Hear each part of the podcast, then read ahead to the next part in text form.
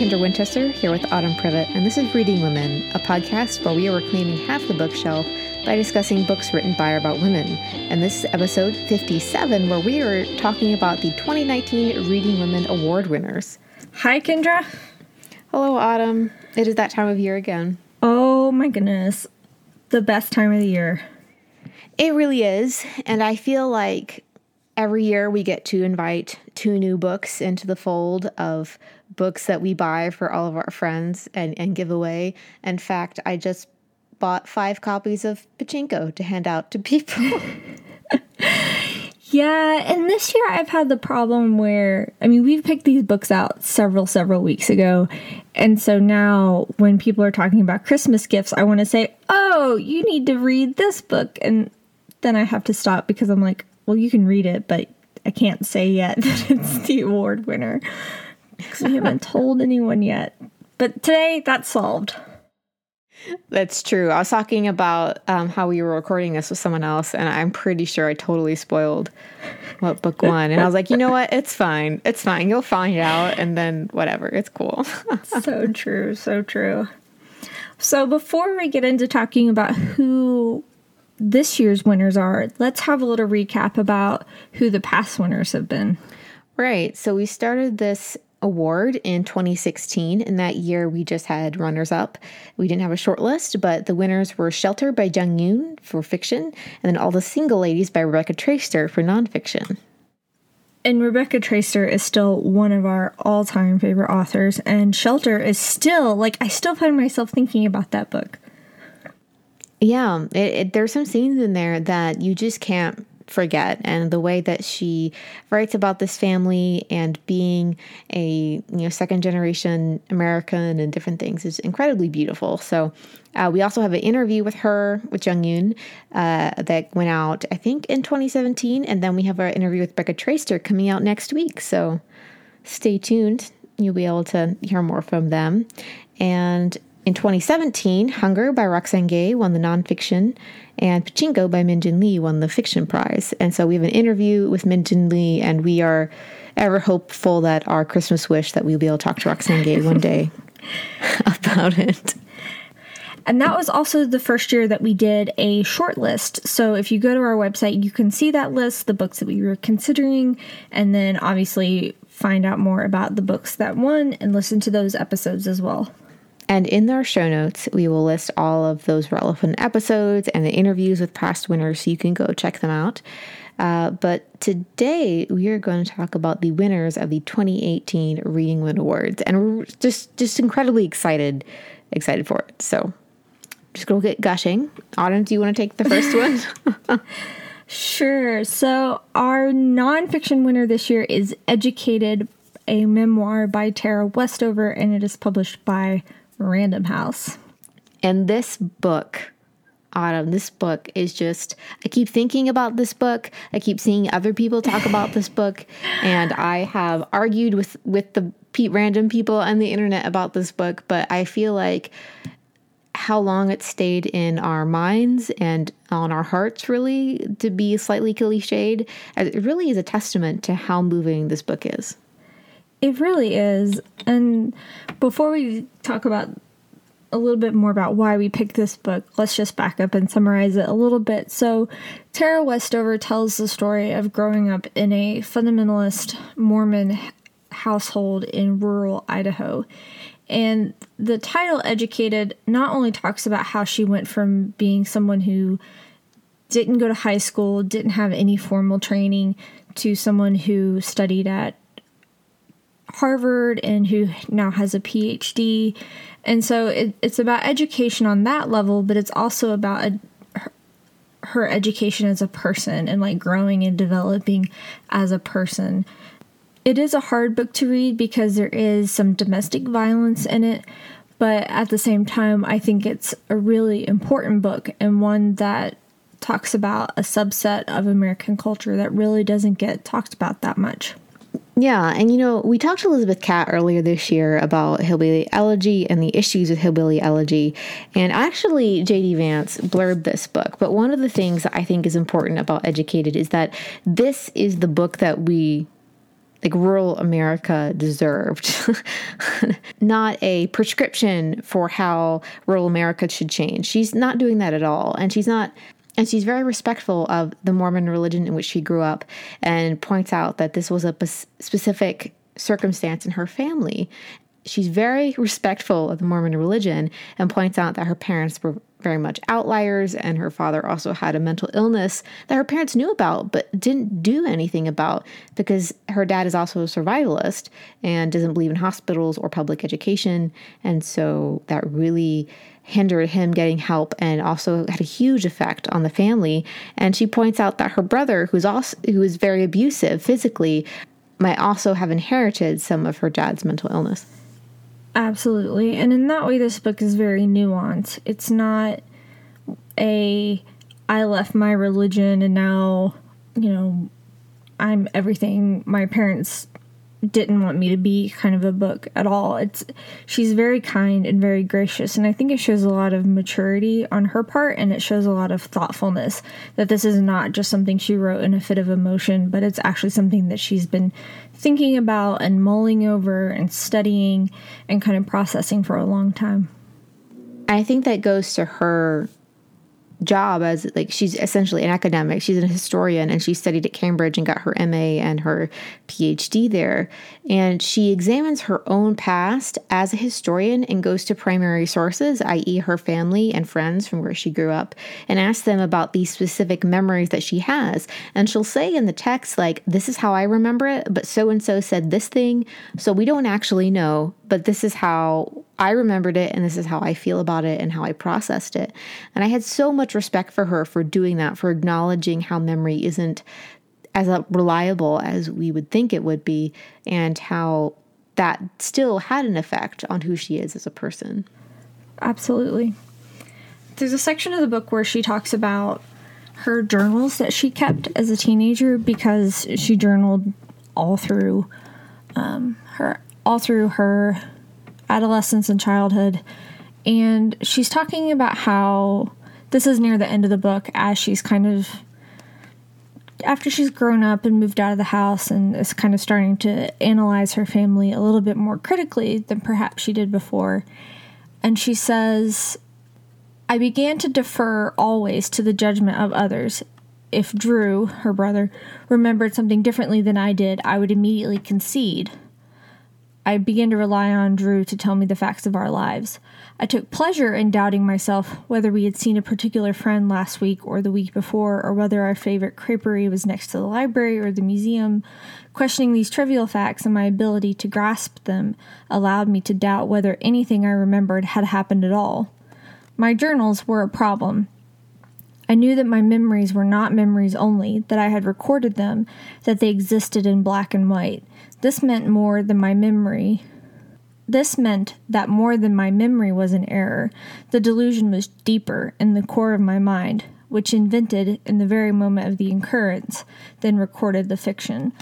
So she's kind of talking about how she's realizing that she kind of made up stories as she went along to like cope with things as a way to kind of buffer herself. But even in that, like she's analyzing what happened and taking it from a historian's perspective.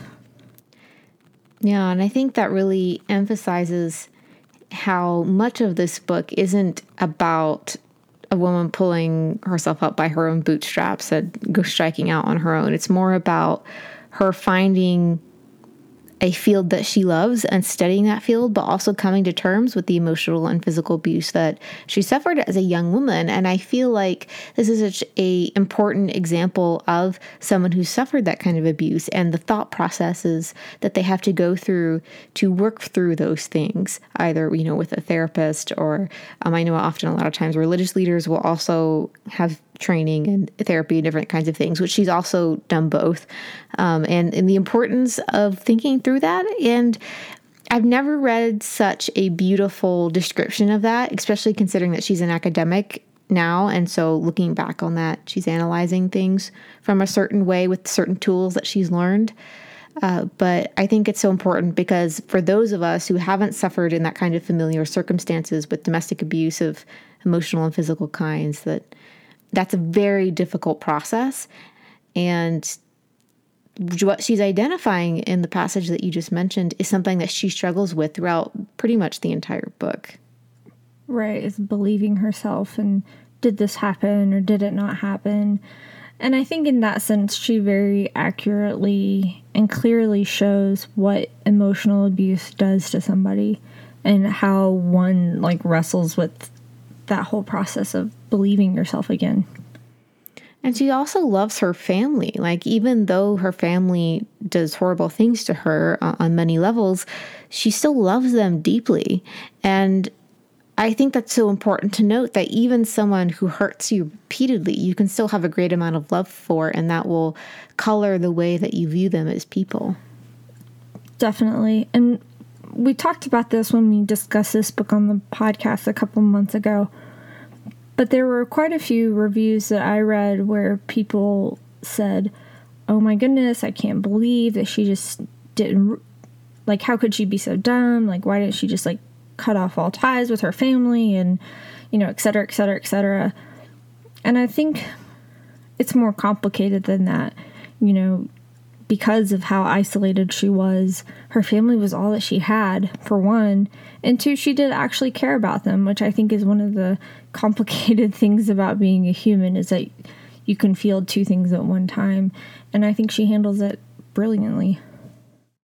So we really love this book. And when we were thinking about the shortlist and different things that we loved about all of the different books, we kept coming back to Educated because she is a voice of a woman from a circumstance which we typically don't hear from because the very aspect of that they are isolated. Uh, that's the very nature of isolation. It's the fact that she's come out of that situation and is telling her story as she remembers it, I think is incredibly important. And so we kept thinking about her process and about how this isn't just a book about a woman gaining an education in unusual circumstances. She's also working through a lot of emotional, mental health, and familial situations. And it's just an incredible story that I think I'll.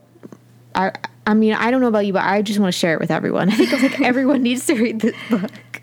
Definitely, and we had some really truly incredible books on our short list this year and it we went round and round and round about which one to pick because there are so many good ones but i think that this one had um i think that this one resonated with us personally and i think it just is a book that we just I don't know, really stuck with us.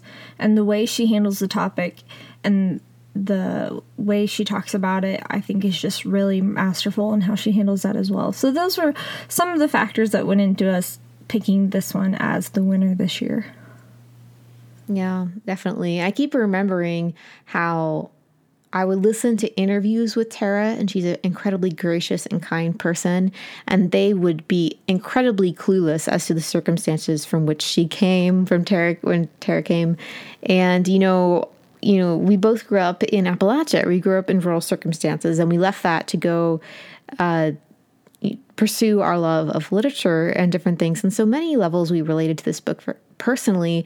And we don't really see that very often in literature. And the fact that we were able to see ourselves in this book, I think, is incredibly important because people should be able to see themselves, different aspects of themselves uh, in books. And I personally just it just connected. You know, there's some of those books that you just read and you're just like, oh, okay, this is it. I, I see myself. I, I feel with Tara and her story is so beautiful and she's overcome so much and she's such an important voice for women, I think.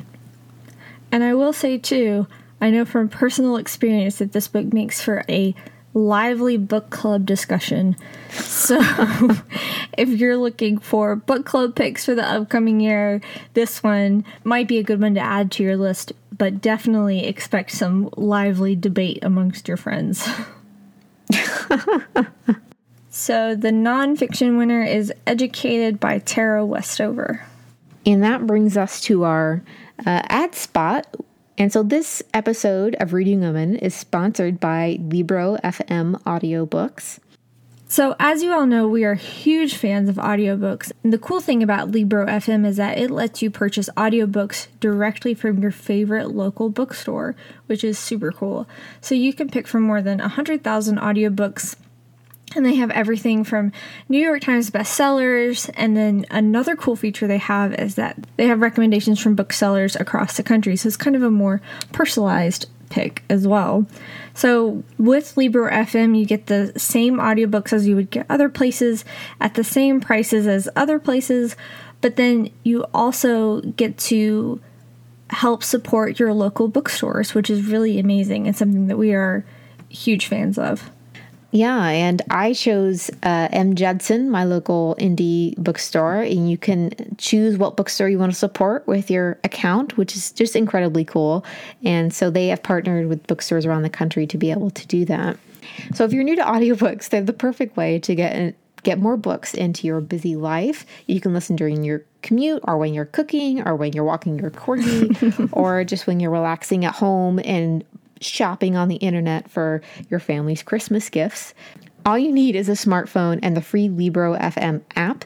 I'm currently listening to The Manual for Cleaning Women by Lucia Berlin, and I really love her. And I really like how you have organized folders of the different audiobooks that you have. Yes, it's so cool. On the oh, we love organization. We're all here for that. Uh, so they also though have a Reading Women Award playlist, and we will link that in our show notes.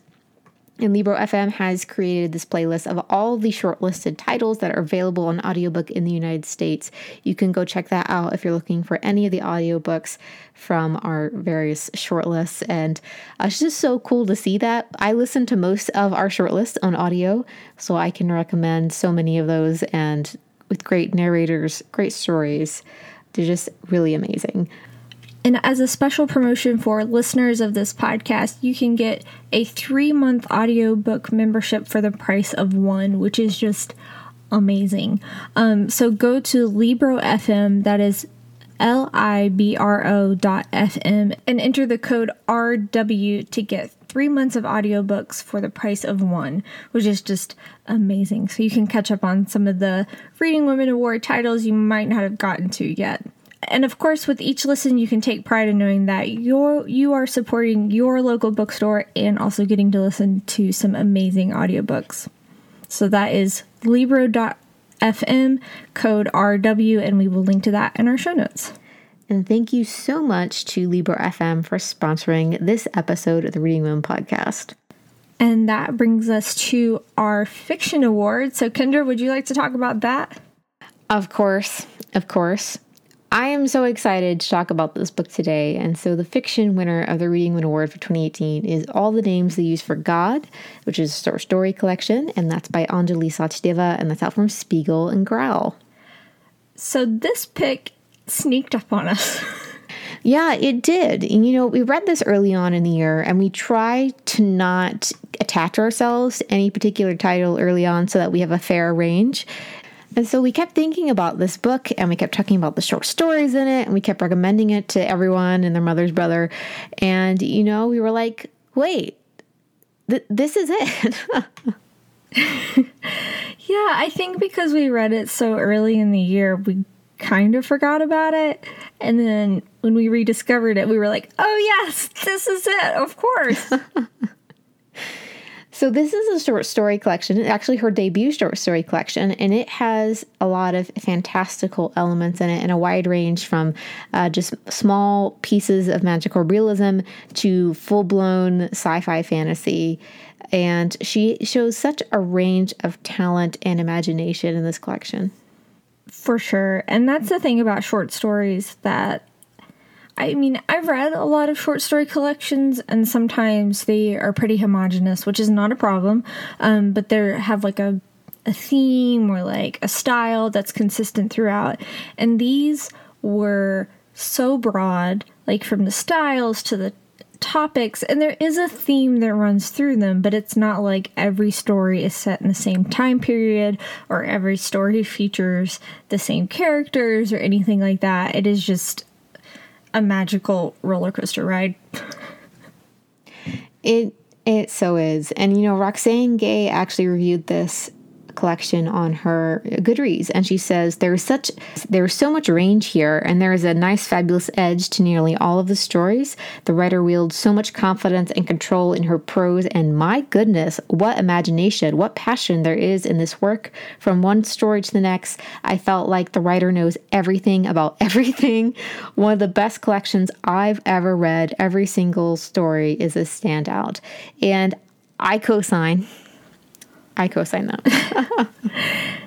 Definitely. And we got to interview Anjali earlier this year, and one of the things that she told us, which was really fascinating, was that she read the entire book out loud before she published it. Yes, and you can definitely tell. I listened to the audiobook for the last half of the stories in this collection, and when you read the story out loud, it has such a beautiful cadence and sound to it that I definitely think that the best type of writing has. And you can tell she put so much effort into that. And when she was doing that, but also the order of the collection and how being aware of how the reader was going to feel at the end of each story versus starting the next one. And it was just incredibly well structured. Definitely. So, since this is a short story collection, it's not like we can discuss the plot arc or the characters or anything like that. So we thought that we would just pick a few of our favorite stories from the collection and talk about those. Right. So I have my trusty book here, so forgive me if you hear pages in the background. The first story we're going to talk about is The World by Night, which is the first story in the collection. And it's about an albino woman on the American frontier, and she finds this cave while her husband is away uh, doing work to be able to support her. And one of the things I really loved about this entire collection is her descriptions. Um, so I wanted to read the description of the cave when she sees it uh, because I think it, it really captures the essence of the story. And so when she finds the cave, she begins exploring it each day or every few days and, and discovering more about it. So it says, Some days she ventures through the tunnel into the larger room and beyond. She takes with her cloth scraps that she ties as markers so she will not lose her way, and the farther she explores, the more wonders she discovers. In some places, streams of icy water cut through the caves, and after spending many long minutes staring into the current, she notices the darting movement of small white fish and crayfish throwing back the light of her lantern. In other places, she finds chimneys in the rock that seem to drop down forever, and empty riverbeds where stone feels like melted glass. Pale crickets chirp from hidden niches. Every room holds some new wonder, and the joy of discovery stokes in her a boldness she has never felt in the world above. Her only regret is that Zachary, her husband, is not with her. She knows he believes he has seen everything the world has to offer, but he has never seen anything like this. Ah, uh, and that sets the tone for the entire collection.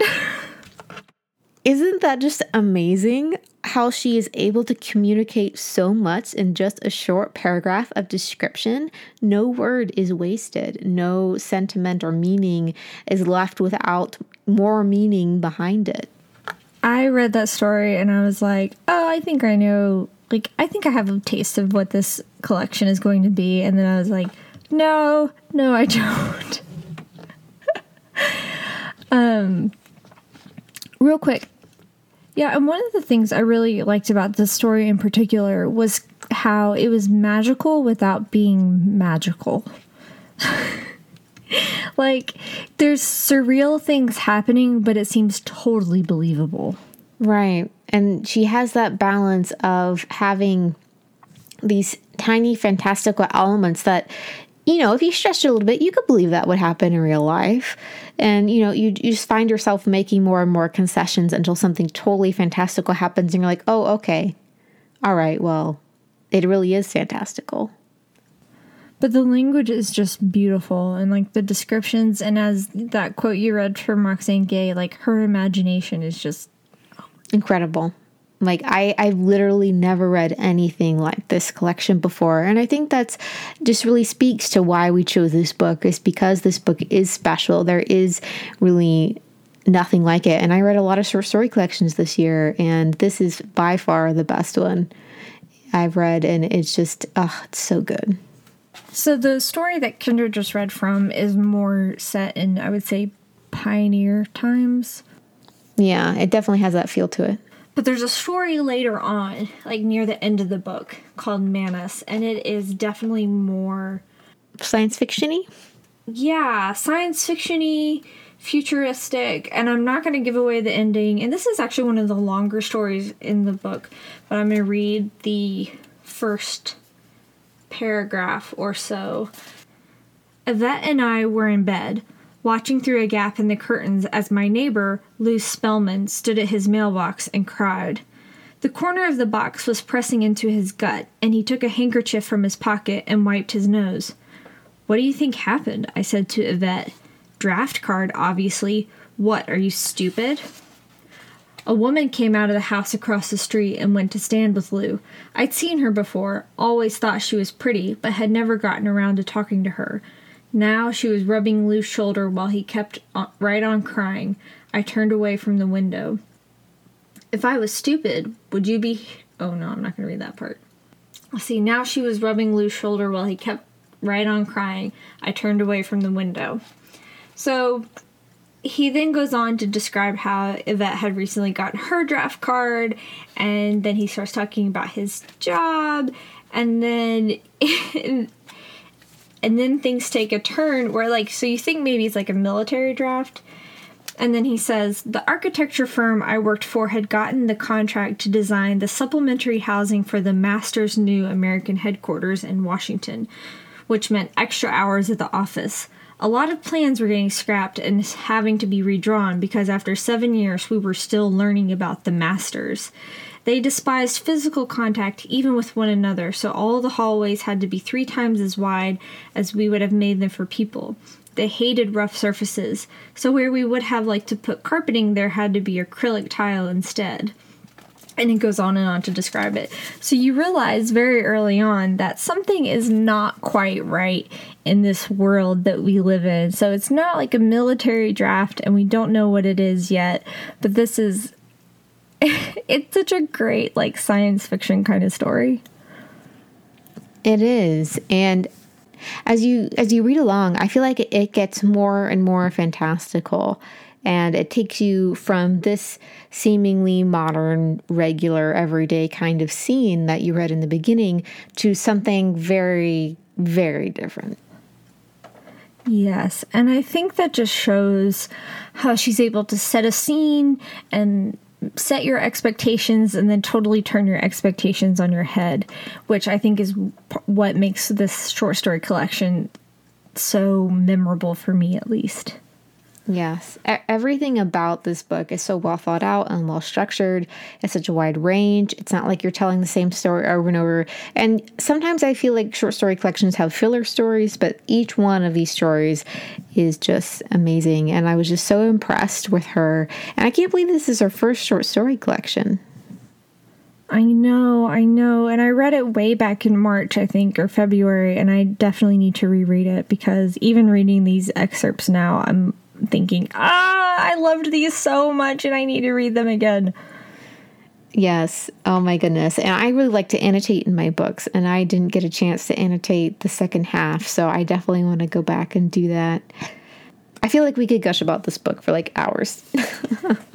we could, we could. And yeah, definitely. Uh, so that is the fiction winner of the 2018 Reading Man Award, and that is All the Names They Use for God by Anjali Sachdeva. Wow. What a year of reading. I know, right? There were so many great nonfiction picks, especially this year. And I felt like this year there was a lot more competition. And yeah, there's just so much going on with uh, women's writing. And I'm just so happy to be part of that. Absolutely. So, do you want to talk a little bit about what we have coming up for next year? Right. So, we are on our break. Our last episode will go up on December 12th, and that is an interview. And then we will have return with another interview on January 16th. But we will have our break for the holidays, but we will be back with so many new things, and we're very, very excited. We really are, and we have some amazing stuff planned for the podcasts for the upcoming year. And one of the things we did want to let you all know about is that as you know, if you've been listening to this podcast or following us on Instagram for a while, we have grown so much in the last year. So, first of all, thank you all so much for that. We would not be here if it weren't for you, and we are so appreciative for your support. But as a result, we've decided to bring on a few contributors to the Reading Women team. So they will be helping out with reviews, they'll be helping out with co hosting on episodes, and many, many other ways just to kind of help us read a little bit more. We're only two people. we can only read so many books at one time. So it'll give us a lot wider range in the books that we review and talk about, which is something that we're really interested in doing and also just give us some more breathing room to make sure we meet our deadlines a little bit ahead of schedule in the upcoming year. And Kendra and I will still be here leading the way, but we're just going to bring on these few extra helping hands to do everything that needs to be done and to do even more cool stuff on the podcast next year. I think it's always great to have more perspectives on literature and different opinions and interests because we're just two people and we're from very similar backgrounds and we have very similar interests, but we want people with more interests and backgrounds. And so we're very excited about it. Super excited. We, yeah, I'm going to just repeat everything you said. So um, instead of doing that, Kendra, would you like to introduce the round of contributors that will be joining us next year? All right. So we have three contributors joining us next year, and we've been so excited about this. We've been playing this and have have this in the works for about I don't know how many months now, but the first one um, is Jaclyn Masters. She's an Australian living in Texas. So she has a great perspective on Aussie Lit, and you can find her at Six Minutes for Me. She's a lawyer, and they charge in six minute increments. So I think that's a clever little pun there. The next one is Sachi Argabright. Uh, she is a very enthusiastic Asian American reader, and she has a corgi named Yuki, which I feel is very important to point out. um, and she lives in the Midwest, so she's going to be helping us out with that. And then our last contributor is Sumaiyya Naseem. She is from Saudi Arabia, but she's studying for her English MA in India. And we've been friends with her for a long time and are so excited that she agreed to join, uh, as we are with all of these contributors. We will link their uh, Instagram accounts down below. You can find, uh, again, uh, Jaclyn at Six Minutes for Me, Sachi at Sachi Reads, and Sumaiyya at Sumaiyya Books.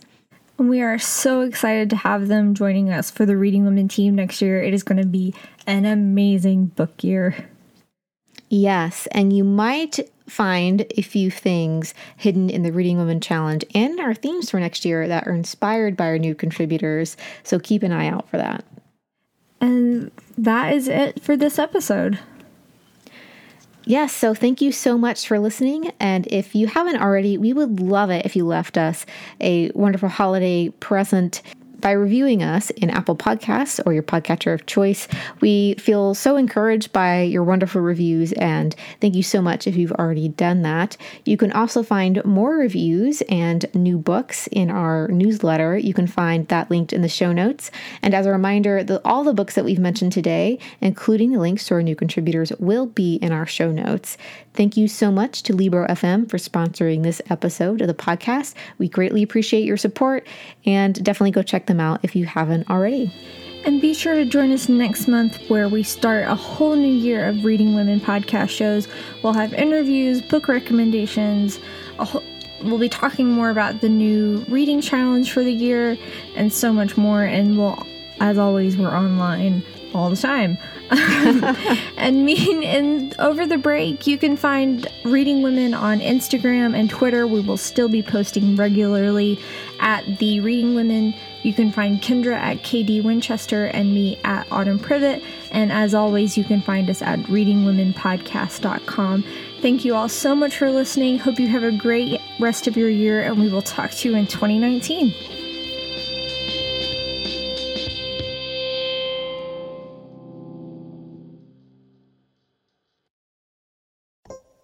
Storybound is a podcast where acclaimed writers read their essays and stories, which are then scored by unique and award winning composers, with each episode hosted by myself, Jude Brewer.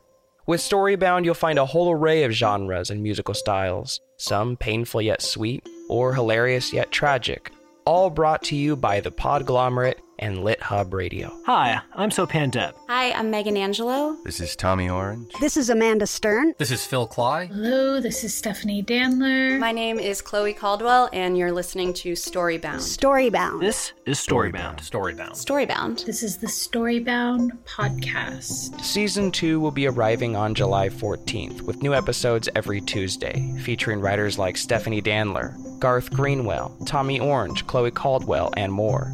Make sure to subscribe today on Apple Podcasts, Spotify, Stitcher, or wherever you get your podcasts. And tell a friend, because the next best thing to hearing a great story is having someone to share it with.